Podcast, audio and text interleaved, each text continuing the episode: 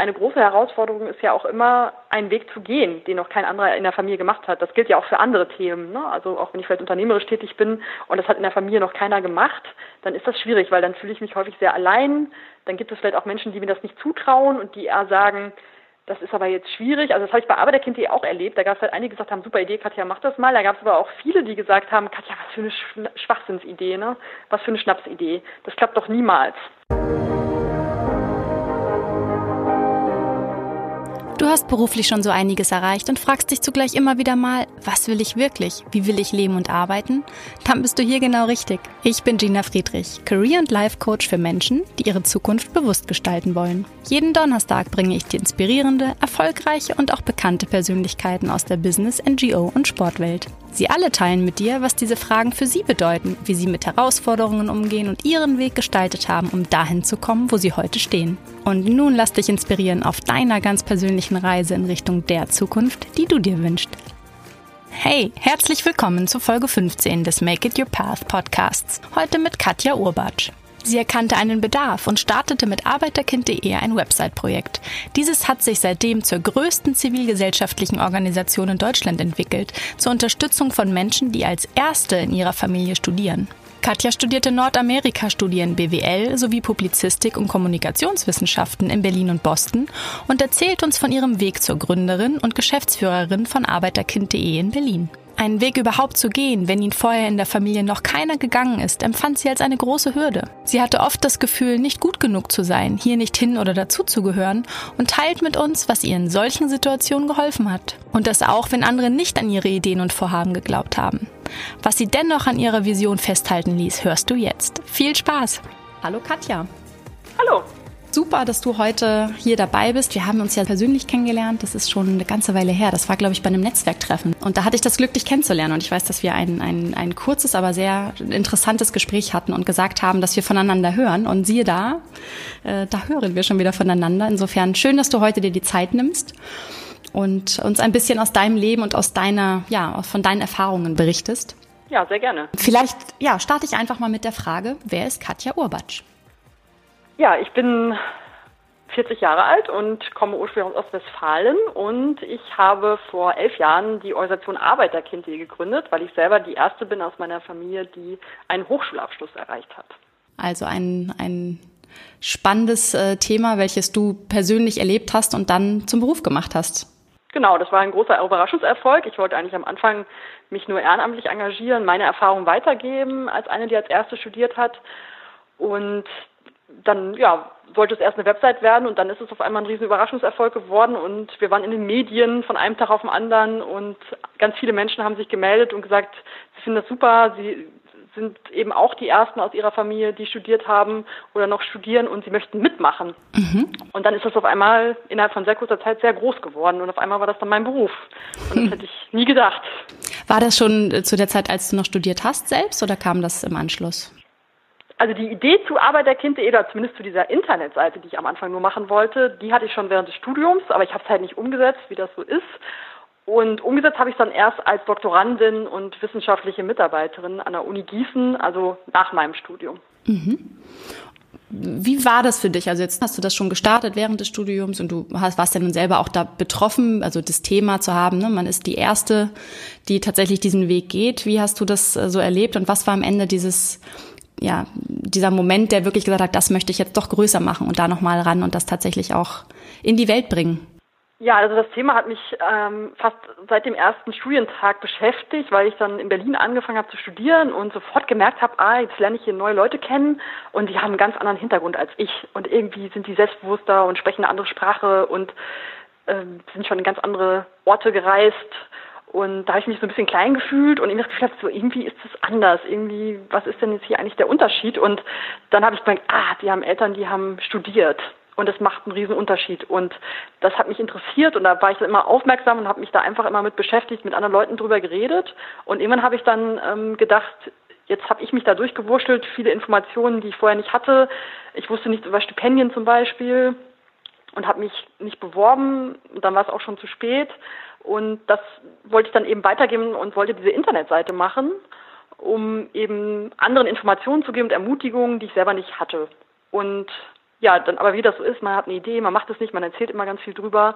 Und als ich dann angefangen habe zu promovieren, da hatte ich wieder das gleiche Phänomen, nämlich dass ich dann mit anderen Doktorandinnen und Doktoranden zusammen war. Und das war natürlich nochmal eine andere Kategorie. Da waren natürlich auch viele, die haben Eltern, die haben sogar promoviert oder sogar äh, habilitiert.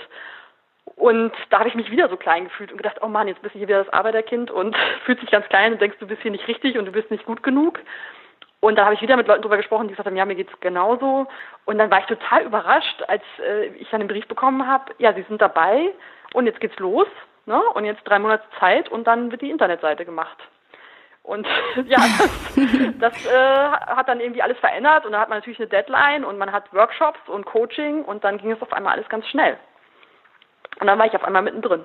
Und dann ist es eben gerade durch diese Medienaufmerksamkeit wahnsinnig explodiert. Ja, das ist aber wirklich ein Thema und der Bedarf ist da und du hast wahrscheinlich wirklich da so ein, ein, ein Problem aufgedeckt, das ja vielleicht einfach immer so mitläuft, dem sich gar keiner so wirklich ja mal gewidmet hat oder was manchen Menschen auch gar nicht so bewusst ist, ne? Genau, ja, also es war anscheinend eine Lücke, die ich da gefüllt habe und, und es hat viele Menschen angesprochen, die eine ähnliche Biografie haben besonders. Und das fand ich schon sehr erstaunlich, finde ich bis heute auch sehr erstaunlich, dass ich wirklich ähm, ganz unterschiedliche Menschen aus unterschiedlichen beruflichen Positionen, häufig auch auf sehr hohen Positionen, bei mir melden und mir einfach ihre Geschichte erzählen wollen, ihre Bildungsgeschichte. Also sie wollen hm. jemandem erzählen, der die auch versteht und der auch weiß, was dahinter steckt und was das bedeutet eben, ähm, wenn man als Erste oder Erster aus der Familie studiert und dann einen akademischen Weg geht, den vielleicht auch die eigene Familie nicht nachvollziehen kann. Hast du da mal so ein Beispiel, so eine Geschichte, die so ja sehr hängen geblieben ist, die du mit uns teilen magst?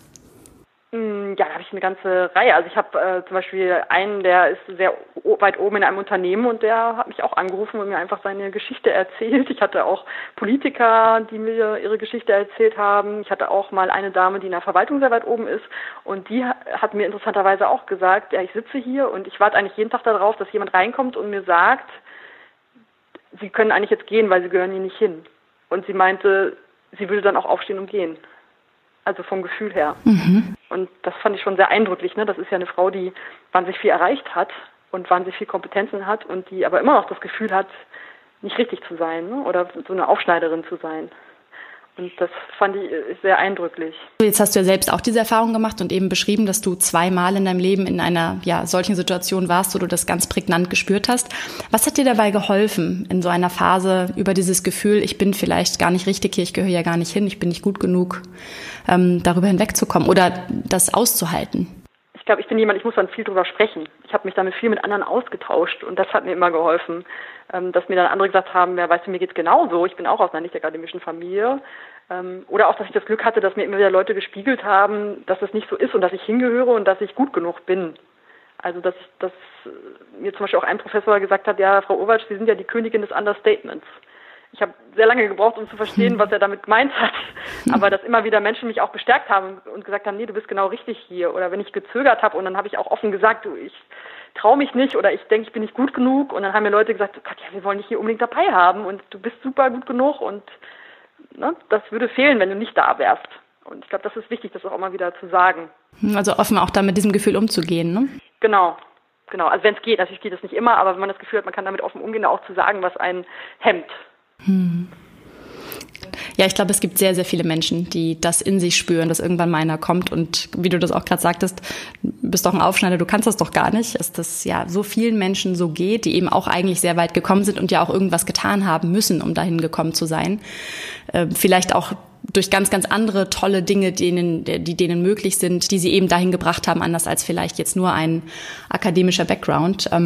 Und du hattest ja, also in Bezug auf das, was du da machst, das ist vielleicht auch nochmal wichtig für die Zuhörerinnen und Zuhörer, äh, dass ja sämtliche Studien auch immer wieder zeigen, dass die Herkunft immer noch extrem stark beeinflusst, welche Bildungschancen sich für Menschen auftun und die, die eben nicht das so in Anführungszeichen vielleicht einfach äh, von zu Hause mitgegeben bekommen haben, die sich das ganz oft vielleicht auch noch viel, viel härter erkämpfen mussten und der Zweifel deswegen vielleicht dann auch bleibt. Ja, und vielleicht nicht so ein großes Selbstbewusstsein, ne? dass es selbstverständlich ist, ähm, was man macht und natürlich auch eine größere Unsicherheit, wenn man sich in eine Welt bewegt, in der man sich nicht so auskennt und auch nicht einschätzen kann, was eigentlich andere so auf dem Kasten haben. Hm. Ja, vor allen Dingen ja auch nochmal im Hinblick darauf, dass das eher auch mit Ehrenamtlichen zusammenarbeitet, ne? was ja auch nochmal eine ja besondere, tolle Situation ist. Denn das sind alles Menschen. Ich glaube, wie viele sind das bei euch jetzt so ungefähr?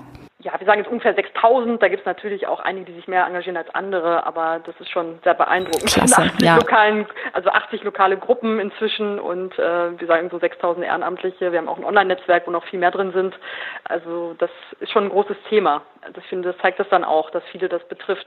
Und dass Menschen sich dann auch eben für Menschen aktiv einsetzen. Ne? Also ich glaube, ich habe auch gelesen, dass das ganz oft eben, und das ja, hattest du, glaube ich, eben auch gesagt, dass es oft dann auch Menschen sind, die selber in so einer Situation mal waren und äh, das jetzt eben auch weitergeben oder vielleicht selbst gerade Studierende sind und auch noch sehr nah dran sind, aber dass diese Menschen wirklich ihre Zeit geben, um anderen äh, auf ihrem Wege ja eine Hilfe zu sein oder vielleicht oft einfach auch nur da zu sein. Ja, das ist wirklich viel ein persönliches Anliegen, wie mir eben auch, dann die eigenen Erfahrungen weiterzugeben, dass es andere auch einfacher haben als man selber. Und diese ja, diese biografische Beziehung, ich glaube, das ist wirklich das, was uns bei Arbeiterkind ausmacht, dass wirklich der Großteil selber aus einer nicht-akademischen Familie kommt und das wirklich so gut nachvollziehen kann und wir natürlich dadurch auch bei der Zielgruppe sehr authentisch auftreten können und großes Verständnis haben und eine ähnliche Sprache sprechen, auch mit Eltern zum Beispiel, ne? dass, ähm, dass wir da eben viel besser ankommen, glaube ich, als wenn man jetzt einen akademischen Hintergrund hat. Natürlich haben wir auch einige, die sich äh, engagieren, die aus akademischen Familien kommen, das ist auch kein Problem. Ähm, das sind dann auch wieder häufig Menschen, die irgendeinen Bezug zu dem Thema haben. Aber man muss irgendeinen Bezug zu dem Thema haben, sonst ist es schwierig. Also man braucht ein großes Verständnis für die Herausforderungen, äh, die man zu bewältigen hat, wenn man als Erster aus der Familie studiert. Hm. Ja, also ich finde es großartig, dass es da so viele Menschen gibt und ihr auch diese Plattform gebt, damit Menschen eben ihre Zeit mit dem, ja, was auch immer ihr Thema ist, was auch immer sie bewegt, um das zu unterstützen, aber dass ihr das möglich macht, dass sie sich eben einbringen können und dadurch bestimmt auch ganz großen, tollen Einfluss auf äh, ja, viele Leben von jungen Menschen nehmen können. Äh, und das wäre ohne die wahrscheinlich auch gar nicht möglich, ne? Auf jeden Fall. Also ohne die Ehrenamtlichen könnten wir das gar nicht leisten. Also wenn wir jetzt nur mit Hauptamtlichen arbeiten würden, dann wäre natürlich unsere Reichweite sehr begrenzt. Was hältst du denn so für die größten Barrieren für die Menschen, die eben sich in der Situation finden, dass sie ja alleine vielleicht gar nicht diesen Weg gehen würden, wenn es euch nicht gäbe? Na, zum einen muss man erstmal auf die Idee kommen, dass man studieren kann, wenn das aus der Familie noch keiner gemacht hat. Und eine große Herausforderung ist ja auch immer, einen Weg zu gehen, den noch kein anderer in der Familie gemacht hat. Das gilt ja auch für andere Themen. Ne? Also auch wenn ich vielleicht unternehmerisch tätig bin und das hat in der Familie noch keiner gemacht, dann ist das schwierig, weil dann fühle ich mich häufig sehr allein.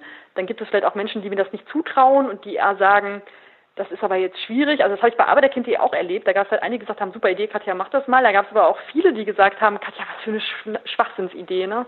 Was für eine Schnapsidee. Das klappt doch niemals. Ne? Das kannst du gleich vergessen. Und ähm, das ist eben die eine Herausforderung, sich dafür zu entscheiden, wenn man keine Vorbilder hat und keine Unterstützung. Und dann muss man diesen ganzen Weg eben alleine gehen, sich alleine alles zusammensuchen an Informationen, ähm, man muss sich Leute suchen, die man um Rat fragen kann und das ist alles sehr schwierig. Und dann ist natürlich auch die Studienfinanzierung ein ganz großes Thema. Da hängt es natürlich auch davon ab, ob die Eltern einen finanziell unterstützen können oder nicht und ansonsten eben auch BAföG beantragen. Das ist natürlich auch eine bürokratische Hürde, obwohl es sich wirklich lohnt, aber es ist auch erstmal eine Hemmschwelle mit vielleicht 17. Ähm, mhm. Da arbeiten wir auch daran, gemeinsam auch mit der Politik, da einiges zu verändern, dass das einfacher wird. Und ja, und dann entfernt man sich natürlich auch ein bisschen von seiner Familie, wenn man in die akademische Welt geht. Ne? Da gibt es einen anderen Habitus, wie man so schön sagt. Äh, da sind Menschen, die aus akademischen Familien kommen, die sich häufig anders verhalten, die anders sprechen. Man muss sich erstmal in dieser akademischen Welt zurechtfinden, die man nicht kennt. Und ich habe mich häufig auch so zwischen den Stühlen gefühlt, dass das Gefühl hat, ja, ich wollte mich auch von zu Hause ein bisschen weiterentwickeln, aber in dieser neuen akademischen Welt fühle ich mich auch nicht zu Hause. Und dann hängt man so dazwischen. Jetzt hast du gerade auch nochmal in Bezug auf deine Situation erwähnt, dass auch dir, ne, jetzt auch mit der Idee, die du ja jetzt zu einem, ja, das, ich sag mal, das anfangs klein gedachte Projekt, was jetzt so ein Riesenerfolg deutschlandweit ist, ähm, dass andere dir auch gesagt haben, ist doch verrückt, ist doch eine Schnapsidee. Wie bist du da für dich mit umgegangen, wenn du ja irgendwie Feuer gefangen hast, aber von außen Menschen, die dir vielleicht auch wichtig waren? Magst du uns mal erzählen, wie du damit so umgegangen bist, wenn du von außen solche Kommentare oder Reaktionen geerntet hast? Na, da war ich natürlich auch ein bisschen enttäuscht von einigen und zum Glück hatte ich aber auch immer wieder andere, die dann gesagt haben, nee, Katja, das ist eine gute Idee, mach das mal. Also ich glaube, es braucht dann immer wieder Menschen, die einem dann auch sagen, nee, das, das schaffst du, das kannst du, mach das doch einfach mal, du hast doch nichts zu verlieren und einem Mut machen. Und ich habe aber auch eine so Seite in mir, die dann sowas sagt wie, ja, jetzt erst recht und dir zeige ich's. Und ich glaube, das, das hat mich dann auch immer wieder weitergebracht, wenn Leute mal gesagt haben, das ist nicht machbar, das schaffst du nicht. Da habe ich dann so, so eine trotzige Seite, wo ich auch sage, doch, das schaffe ich und das zeige ich dir jetzt und das treibt mich dann umso mehr an. Aber ich glaube, das ist dann eben auch in der Kombination mit, äh, mit wieder Menschen, die einen auch wieder ermutigen. Ich glaube, wenn man nur Menschen um sich herum hat, die so negativ sind und das einem nicht zutrauen und nicht da an sowas glauben, dann ist es wirklich schwierig, auch diese eigene Power zu entwickeln. Kann ich mir gut vorstellen. Jetzt ähm, seid ihr ja eine Organisation, die sich eben ganz speziell äh, diesen jungen Menschen widmet im Kontext Studium.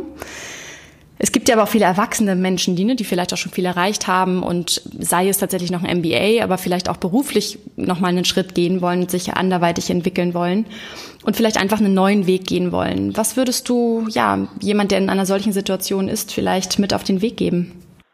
Ja, ich glaube, man muss sich das richtige Umfeld schaffen, weil da gibt es schon Parallelen, dass ich das jetzt auch immer wieder merke. Zum Beispiel, ich arbeite auch immer noch an meiner Doktorarbeit, die ist eben dann durch Arbeiterkind ein bisschen liegen geblieben. Und ich habe das jetzt aber die ganzen Jahre weiter verfolgt und will das auch immer noch schaffen. Und da gibt es aber auch so zwei Seiten. Da gibt es die einen, die sagen, ach Katja, das brauchst du doch nicht mehr und lass das doch. Und dazu gehören natürlich dann auch wieder Leute, die selber noch eine nicht abgeschlossene Doktorarbeit im Keller haben und damit nicht gut klarkommen. Ähm, und dann gibt es eben andere, die sagen, doch Katja, das schaffst du, oder die selber noch an was arbeiten. Also ich glaube, es ist ganz wichtig, sich auch ein Umfeld zu schaffen, das einen ermutigt und das aus Leuten besteht, die auch selber noch was vorhaben und die nicht sagen, das reicht mir jetzt aber, was ich erreicht habe und das war's jetzt, sondern nee, ich habe noch was vor, ich will noch was schaffen, ich will mich weiterentwickeln und ich will da auch nicht mit aufhören. Und da ist es eben wirklich wichtig, dass man diese Menschen hat und sich auch mit diesen Menschen umgibt, weil ich den Eindruck auch habe, dass einen dann die anderen Menschen eher so runterziehen und das Umfeld auch eine große Bedeutung hat. Wenn man von Menschen umgeben ist, die eben nichts mehr vorhaben oder sich nicht weiterentwickeln wollen, dann zieht einen das auch runter und man passt sich dann an. Mhm. Ja, und dann ist es halt auch schwierig, diese Kraft zu entwickeln. Deswegen finde ich sowas, solche Gruppen zum Beispiel, die sich gegenseitig ermutigen oder solche Treffen von Menschen, von Gleichgesinnten, da gibt es ja auch unterschiedlichste äh, Treffen, die, die man besuchen kann von Frauen, die unternehmerisch tätig sind oder auch im gemeinnützigen Bereich. Also dass man Gleichgesinnte findet, sich gegenseitig ermutigt und unterstützt. Das klingt nach einem guten Weg, um vielleicht in einer Phase, in der man auch selber dann zweifelt oder um einen herum Menschen einem eben auch nicht immer fördernde und ja, ja, was du gerade gesagt hast, ne, dieses sich auch dann mit Menschen umgeben, die einen pushen, die eben auch diesen Antrieb haben, dass das auf jeden Fall hilft. Ja, ich merke das auch in meinem Team. Also wir haben auch ein Frauenteam und äh, da hat dann eine mal angefangen, noch einen Master draufzusetzen, berufsbegleitend und das hat, das war ansteckend auf einmal fingen auch andere an, das zu machen. Ne? Und ähm, ich merke auch eben bei uns im Team, dass wir uns da auch gegenseitig unterstützen und sagen, ja, mach das doch, ist doch super, ne? Toll, dass du dich noch weiterentwickeln willst, toll, dass du diese Fortbildung noch besuchen willst. Und ähm, das macht, glaube ich, wirklich einen großen Unterschied. Das kann ich mir sehr gut vorstellen. Was treibt dich denn an? das alles, was du da, ich meine, das ist ja nun gewachsen und das wird immer größer. Jetzt sagst du gerade, du hast parallel eigentlich noch die Doktorarbeit, an der du immer mal wieder rumschreibst. Was treibt dich an, das alles so wunderbar voranzubringen, wie du es momentan, wie es dir momentan gelingt? Ja, was mich antreibt, ist, dass ich mittlerweile das Gefühl habe, ich kann Gesellschaft mitgestalten. Und das hätte ich früher auch nicht für möglich gehalten. Also früher habe ich gedacht, ja, was kann ich kleine Frau denn schon erreichen? ähm, oder auch ich bin ja eigentlich niemand, was kann ich schon ausrichten? Und ähm, gerade das mit Arbeiterkind.de hat dann so eine große Dimension angenommen, wo ich gemeint habe, doch, ich kann Impulse setzen aus dem, was entstehen kann. Und ich kann Gesellschaft mitgestalten und ich kann vor allem mich gemeinsam mit anderen engagieren für eine Mission und da passiert was. Und da kann ich, wie du schon gesagt hast, auch Biografien positiv beeinflussen. Und ich finde, nichts Schöneres gibt es, als Biografien positiv zu beeinflussen. Und das ist sehr sinnstiftend. Also ich habe am Anfang angefangen und dachte, wenn ich nur eine Biografie positiv beeinflussen kann, das wäre schon Wahnsinn. Und jetzt schaffen wir das hier gemeinsam mit so vielen Menschen, dass viele Stipendien bekommen haben mit unserer Unterstützung, ähm, sich ermutigt fühlen und immer wieder, wenn ich zum Beispiel auch auf unseren Veranstaltungen bin, auf unseren Regionaltreffen und dann ähm, Studierende erzählen, wie wir sie unterstützt haben und dass sie sich durch uns noch bestärkt fühlen, das ist wirklich, also mhm. da läuft es mir dann den Rücken runter. Also das ist wirklich, äh, das ist ein ganz, Schön. ganz tolles Gefühl, dass man eben, ja, ist einfach super sinnstiftend, ne? dass man ähm, Gesellschaft positiv beeinflussen kann und, und mitgestalten kann. Ja, toll. Macht Spaß, dir zuzuhören. Hattest du ursprünglich, als du mit dem Studium äh, begonnen hast, eigentlich einen anderen Plan gehabt? Also das hat sich ja jetzt eher so entwickelt, dass die Reise in die Richtung geht. Gab es mal einen anderen äh, Plan, den du hattest? Ja, das Problem war eigentlich, dass ich überhaupt keinen Plan hatte und da bin ich auch, muss ich sagen, nach dem Studium erstmal in ein Riesenloch gefallen. Also ich konnte mir das am Anfang gar nicht vorstellen, dass ich mal diesen Studienabschluss habe. Und es hat ja damals auch noch ein bisschen länger gedauert mit den Magisterstudiengängen, bis ich das erreicht hatte. Und mir war es irgendwie vorher nicht möglich, darüber nachzudenken und darüber hinaus zu denken. was ich da eigentlich damit machen kann. Ich hatte auch keine Vorstellung, was diese akademische Welt eigentlich ist und was ich da mit meinem Studium anfangen kann. Und ich hatte ja auch keine Vorbilder. Und ähm, es gab mal einen Zeitpunkt, da wollte ich Journalistin werden, aber das hat sich dann hinterher auch wieder so aufgelöst und dann hatte ich ja auch Publizistik im Nebenfach und hatte mich so ein bisschen Richtung Öffentlichkeitsarbeit ausgerichtet, aber so richtig wusste ich nicht und ja, ich hatte mein Studium fertig und dann wusste ich wirklich ein paar Monate nicht, was ich machen soll. Ich wusste nicht, wie ich jetzt einen Job finden soll und war da schon ziemlich verzweifelt und auch ein bisschen isoliert. Und ähm, finde ich jetzt im Rückblick wirklich auch erstaunlich, dass ich mal in dieser Situation war, aber es war so. Und äh, ich glaube, mir hat da einfach die Vorstellungskraft auch gefehlt, was man eigentlich alles machen kann. Und ich konnte auch niemanden fragen. Was hat dir denn schlussendlich geholfen? Na, dann Oder hat, wer? Äh, ja, dann habe ich mich auch mit Leuten ausgetauscht und da hat einer gesagt, ja, da gibt es doch irgendwie die Zeit und da gibt es doch so einen akademischen Stellenmarkt, guck doch da mal rein. Und dann habe ich da reingeguckt und habe danach Stellen gesucht, weil ich sonst auch nicht wusste, was ich machen soll.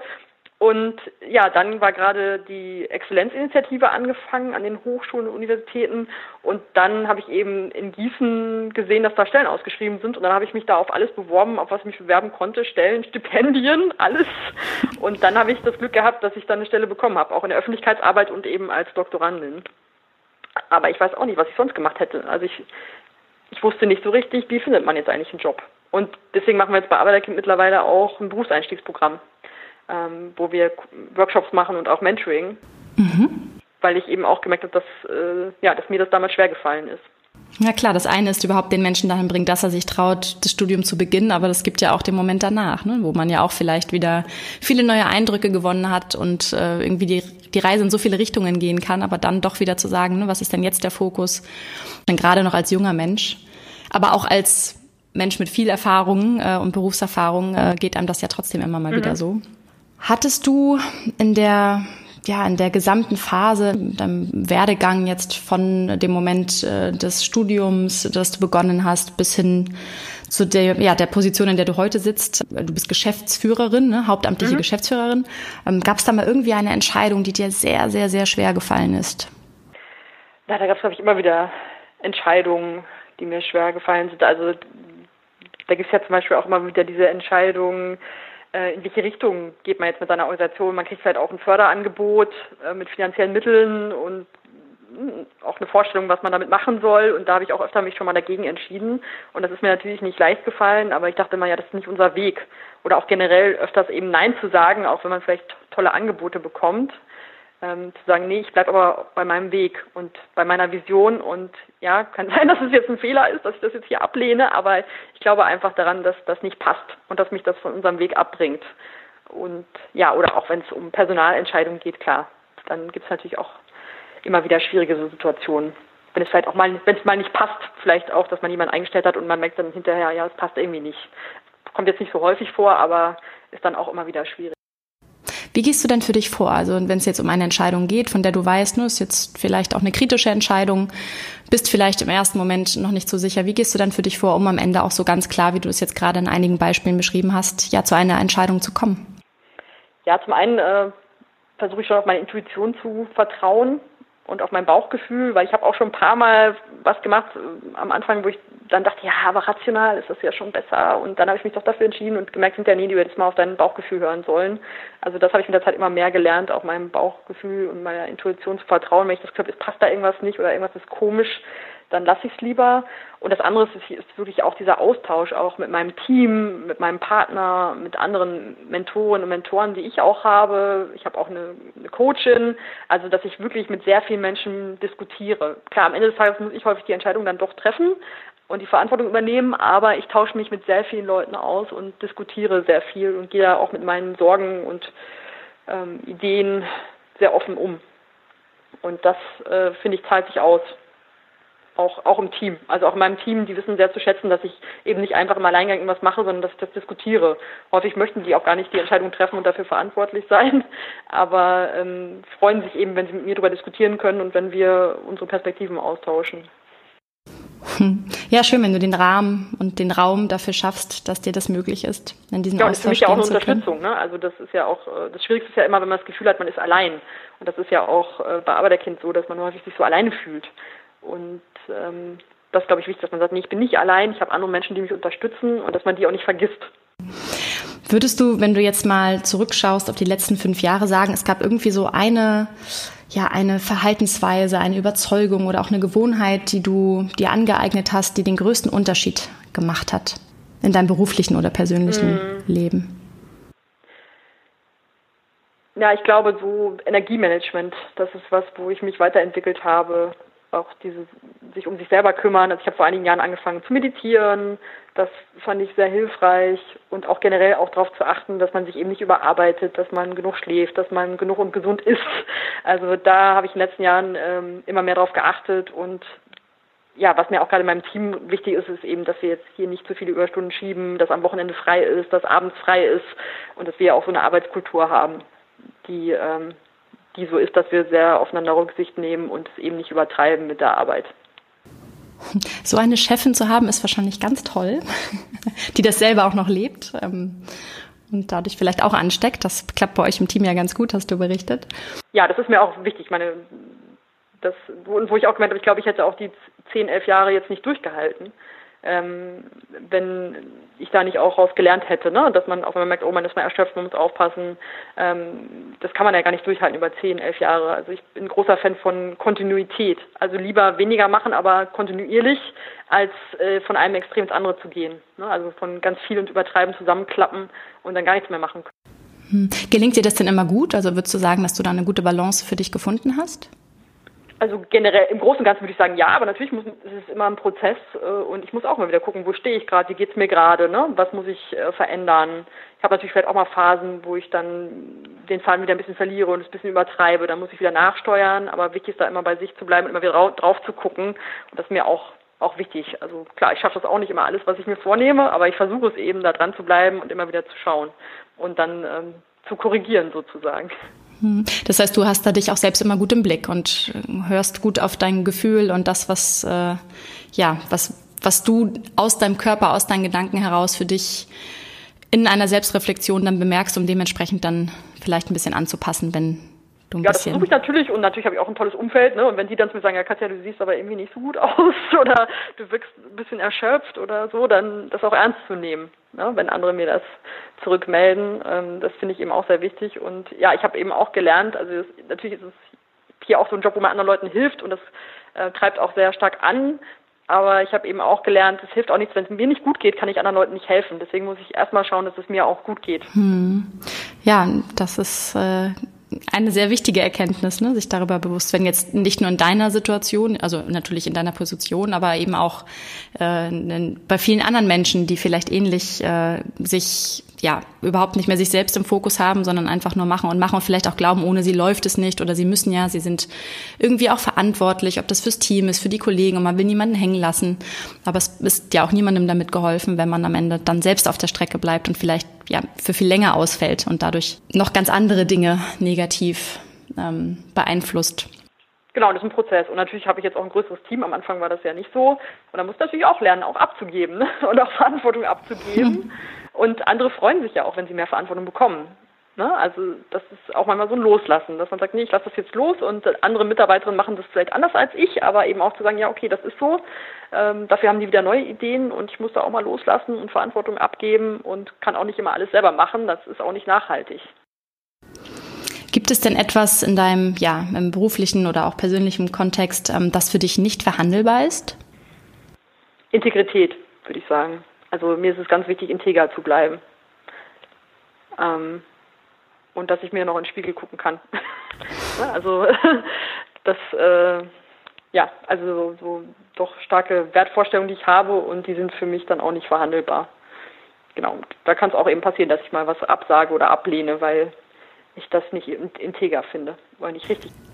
Ja, gut, dass du dich so im Blick hast und dass äh, du da für dich genau weißt, was, was wichtig ist, was du, ja, also ich finde, auch nochmal so abschließend jetzt, äh, ich finde es Wahnsinn, was, was du da geschafft hast mit einer, ja, mit einer eingangs kleinen Idee oder die Idee einer Webseite und ja, wie viele Menschenleben du jetzt bewegt hast und es muss ein Wahnsinnsgefühl sein. Und du hast ja nun auch Gott sei Dank ganz viel tolle Anerkennung dafür bekommen, für das, was du mit deinem Team da leistest und eben auch durch die regionalen ehrenamtlichen Teams. Und ich finde, das ist einfach äh, ganz wichtig, dass man das weiß, dass man sich bewusst macht, dass man eben was schaffen kann und wenn es eben im Kleinen in seinem eigenen äh, Rahmen ist, den man eben hat, aber dass eben genau das den Unterschied machen kann. Und ich finde es großartig, was ihr da macht. Deswegen. Ja, vielen Dank toll, dass ja, du heute auch, da man warst. Man muss ja immer sagen, dass es ein Prozess ist. Ne? Also es ist natürlich, ich jetzt, wo ich mit 40 bin, da war ich jetzt auch nicht immer. Ne? Also ich habe ja mit 29 angefangen und es war schon ein Prozess auch. Äh, und ähm, das wirkt dann im Nachhinein, sieht es immer so einfach aus. Aber ähm, ich bin natürlich auch durch viele Höhen und Tiefen gegangen. Ich hatte Unterstützung, Coaching und viele Erfahrungen. Und ich habe halt gelernt, das Wichtigste ist, immer weiterzumachen einfach. Und dass man dann auch wieder rauskommt und dass sich das dann alles weiterentwickelt. Und man muss natürlich auch mutig sein. Also viele haben mir auch gesagt, Katja, du bist ja wahnsinnig, dass du auf einmal einfach sagst, das ist jetzt deutschlandweit und du machst es einfach. Also viele würden da, glaube ich, schon zurückschrecken und sagen, nee, das ist mir zu viel Verantwortung, das mache ich nicht. Und ich glaube, da ist auch nochmal wichtig, ich finde gerade auch für Frauen, da einfach mutiger zu sein und zu sagen, ich mache das jetzt mal einfach, das kriegen wir schon irgendwie hin. Und ich habe dann schon die Ressourcen oder die unterstützende Umgebung, mit der ich das hinbekommen kann. Deswegen würde ich mich da freuen, wenn Frauen sich da vielleicht auch ein bisschen mehr zutrauen und es einfach mal machen. Und nicht gleich mal drüber nachdenken, was, äh, was kann alles schiefgehen. Ne? Weil am Ende des Tages habe ich gelernt, so viel geht dann gar nicht schief. Und es gibt immer eine Lösung. Ne? Ja, und die Frage ist halt eben, ob es dann wirklich schiefgehen ist oder ob es einfach eine wichtige Erfahrung ist, die am Ende einem ja bei dem nächsten Schritt eben auch weiterhilft. Und ist ja immer die Frage, was man daraus macht. Ob das jetzt ein Erfolg oder ein Misserfolg ist oder eine genau, Entscheidung, ja. geht man Weg A, B oder C. Insofern toll, dass der Weg äh, bei euch jetzt so erfolgreich lief. Ich äh, wünsche euch weiterhin ganz, ganz viel Erfolg und bin ganz gespannt, was ich noch so höre und lese von euch. Ich bin dann natürlich auch immer fleißig dabei. Mich interessiert der Bereich ja auch sehr, ähm, auch aus persönlichen Gründen. Ich habe auch einen kleinen gemeinnützigen Verein. Wir unterstützen auch Kinder und Jugendliche, die eben benachteiligt aufwachsen und äh, auch deshalb finde ich das so großartig, was ihr macht. Weiter so, liebe Katja. Ich hoffe, dass wir uns ganz bald wiedersehen und möchte dir jetzt herzlich danken für das tolle Gespräch und die Erfahrung, die du mit uns geteilt hast. Ja, vielen Dank für das Gespräch und ich wünsche dir auch ganz viel Erfolg mit deinem Podcast. Danke dir. Bis ganz bald. Ja, tschüss. Tschüss. Blockieren dich auch immer mal wieder Gedanken dabei, den nächsten Schritt zu definieren und zu gehen? Als Career- und Life-Coach in Düsseldorf unterstütze ich dich gern dabei. Melde dich einfach für ein kostenfreies Erstgespräch unter coaching at gina-friedrich.com. Ich freue mich auf dich.